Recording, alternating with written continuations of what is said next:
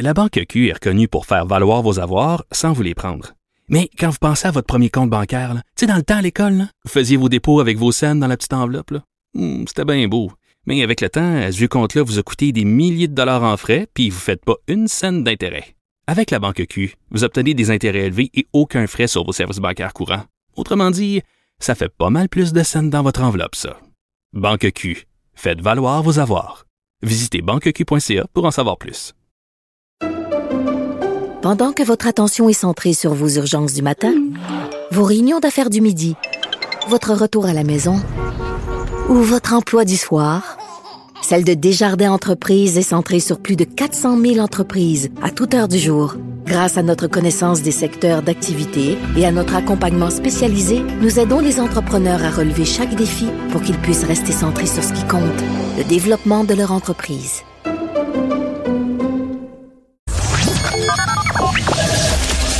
Dumont. Joignez-vous à la discussion. Appelez ou textez le 187 Cube Radio 1877 827 2346. Et on rejoint Julie Couture pour nous parler de Québec. Bonjour Julie. Allô Mario, comment ça va? Ça va bien. Alors, euh, une Ukrainienne là, qui a quitté son pays, qui a fui la guerre et qui est arrivée chez vous à Québec. Une femme extrêmement courageuse qu'on a rencontrée aujourd'hui, Mario. Elle s'appelle Olena. Elle a 42 ans. C'est une ancienne journaliste euh, qui est mère de famille avec son conjoint et ses deux enfants. Elle habitait la ville de Berdianski. Ça, c'est vraiment au sud de, de l'Ukraine. Là. Euh, et elle a vécu les bombardements, mais sa chance, euh, pour, si je peux l'appeler ainsi, c'est qu'elle avait déjà entamé des démarches pour s'en venir au Québec, à, à, si tu veux, en amont. Euh, Donc, elle avait déjà son visa. Même, euh, oui, elle était déjà en attente d'obtention de visa, donc les démarches étaient déjà entamées. C'est ce qui fait qu'elle est déjà arrivée ici, elle, à Québec. C'est une des premières euh, ukrainiennes là, qui a réussi à arriver ici, qui a réussi à fuir. Et donc, je te parle un petit peu de son histoire. Ma collègue Karianne Bourassa est allée la rencontrer. Euh, évidemment, c'est une maman qui est extrêmement ébranlée.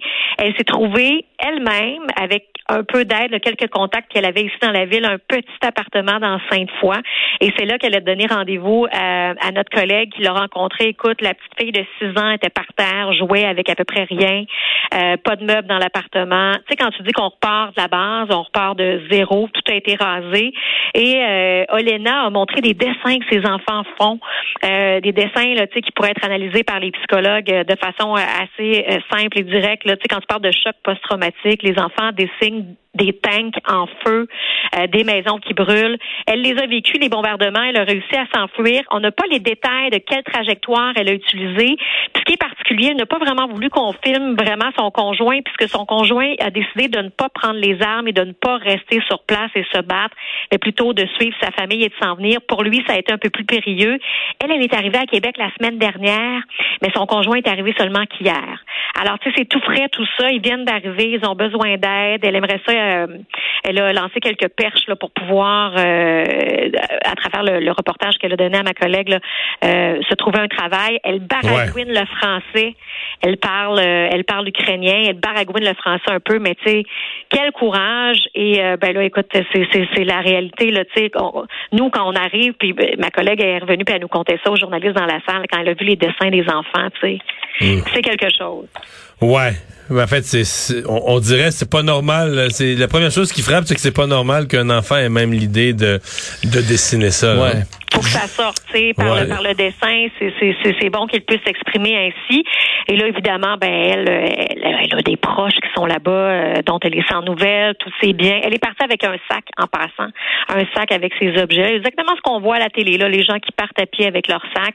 Mais elle, elle a réussi à se rendre. Combien ne réussiront pas à se rendre? T'sais? Ouais, on voit les Alors, images, voilà. c'est assez douloureux, on manquera pas ça.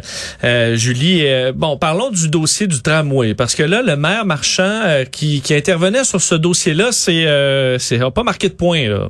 Il n'a pas marqué de point aujourd'hui. Je peux dire que le maire Marchand a fait campagne en dénonçant le manque de transparence de l'administration Labaume dans le dossier du tramway et il disait un leader, je me rappelle, ce sont ses paroles en campagne électorale, il disait un leader, c'est quelqu'un qui va être capable de publier des documents même si ça fait mal, même si c'est pas toujours beau. C'est ça un leader. Puis nous, si on prend le pouvoir, ben le tramway, tu sais, on va être très très transparent. Sauf qu'aujourd'hui, nos collègues du journal de Québec ont fait un excellent travail. Ils ont mis la main sur un document euh, qui indique noir sur blanc, là, une étude qui date de juin dernier, que euh, la venue du tramway sur le boulevard René Lévesque à Québec va amener un temps de déplacement deux fois plus grand sur Grande Allée entre deux artères, entre un tronçon, là, quand tu tout près là, du Concorde et des bars et de la section euh, de la Grande Allée qui arrive dans le Vieux-Québec, donc entre Samuel Hollande et euh, Saint-Sacrement. Et ça, ce qui arrive, c'est que le maire a tenu des consultations. Je vous en ai parlé euh, en début de semaine, Mario, là, je vous en parlais.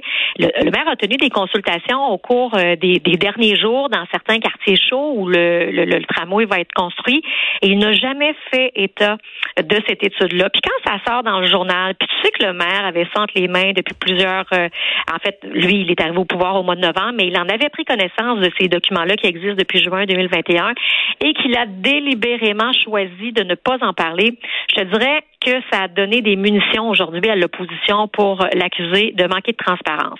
Le maire a été questionné là-dessus. Il a dit, écoutez, c'est pas pour quatre minutes, parce que le temps, là, les faits relevés par cette étude-là, c'est que euh, ça va prendre, au lieu de 3,52 minutes, ça va prendre 7 minutes 24 secondes là, pour faire le déplacement. Et là, ben, il y en a qui déchirent leur chemise, qui disent, écoutez, ça double le temps, ça n'a pas de bon sens. Ça donne des, des munitions, si tu veux, à ceux qui sont les détracteurs du tramway. Mais le maire dit, écoutez, est-ce qu'on a voulu cacher l'information? Non. Est-ce que j'aurais dû en parler lors des consultations? Oui. Alors vraiment, il a fait son mea culpa là-dessus, mais il dit la raison pourquoi j'en ai pas parlé, c'est que ce sont des données préliminaires. Tout reste encore à attacher. Il manque encore de l'information dans ce dossier-là. En tout cas, on reçoit le maire sur notre plateau dans 20 minutes. Il va venir nous parler de tout ça. J'ai compris aussi qu'il s'est pas nécessairement fait des amis en banlieue, parce qu'il a dit le projet de tramway, c'est pour les gens de Québec, Québec, point.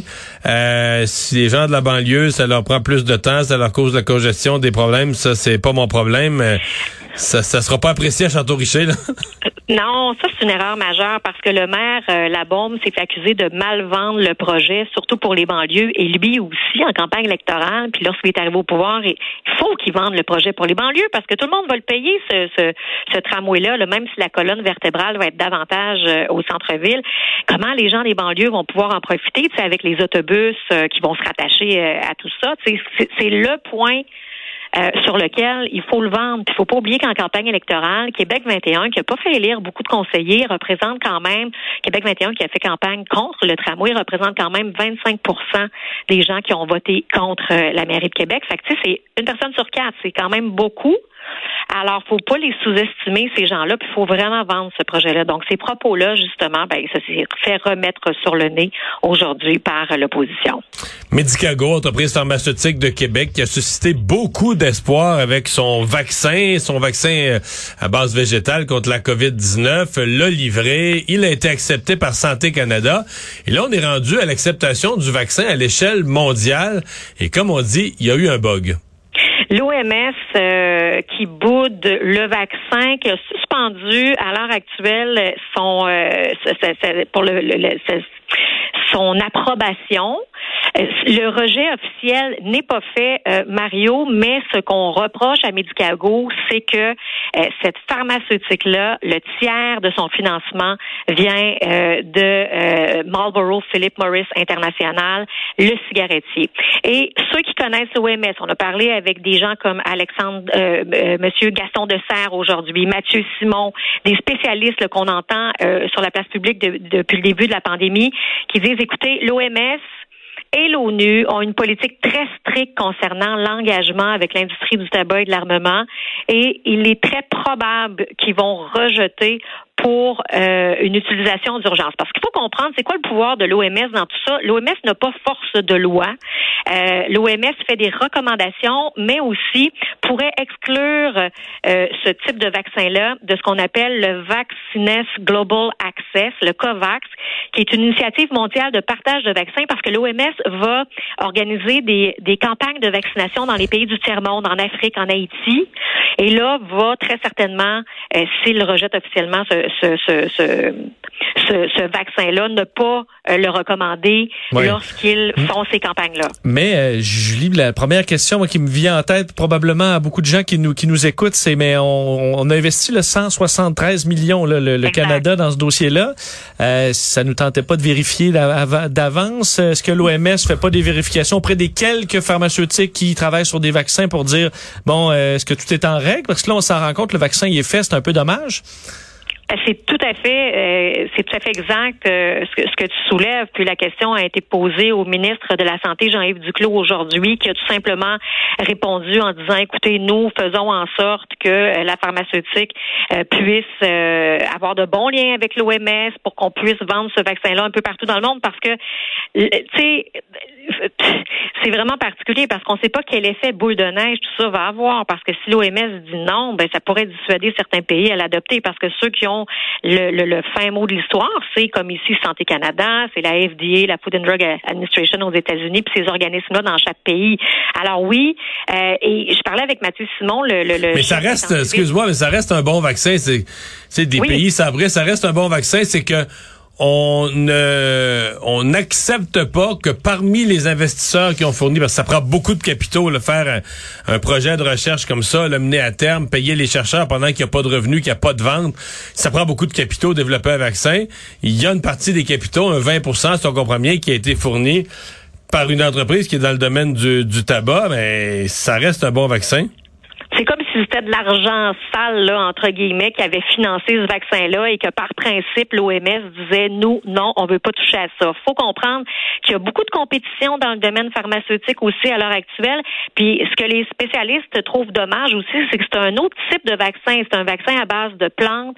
Euh, il n'est pas basé sur la technique de l'ARM messager. Pour ceux qui hésitent d'avoir ce type de vaccin-là pour des questions de santé ou autres, ça aurait donné une alternative. Ça peut offrir une alternative. Et ça montre aussi, Mario, qu'on est rendu dans une période un petit peu plus mondaine de la pandémie. Ce sont pas mes mots, ce sont les mots des experts qui, euh, au moment où tu dis, OK, ben là, on est rendu à, c'est pas la course au vaccin, on n'est plus dans euh, le, le, le, le juste pouvoir en obtenir. Rappelez-vous quand le Canada avait des vaccins des États-Unis, euh, les ceux qui ont été plus contestés au départ, là, AstraZeneca, euh, on, on en avait besoin. Ouais, on est- on est rendu vaccin fancy, là.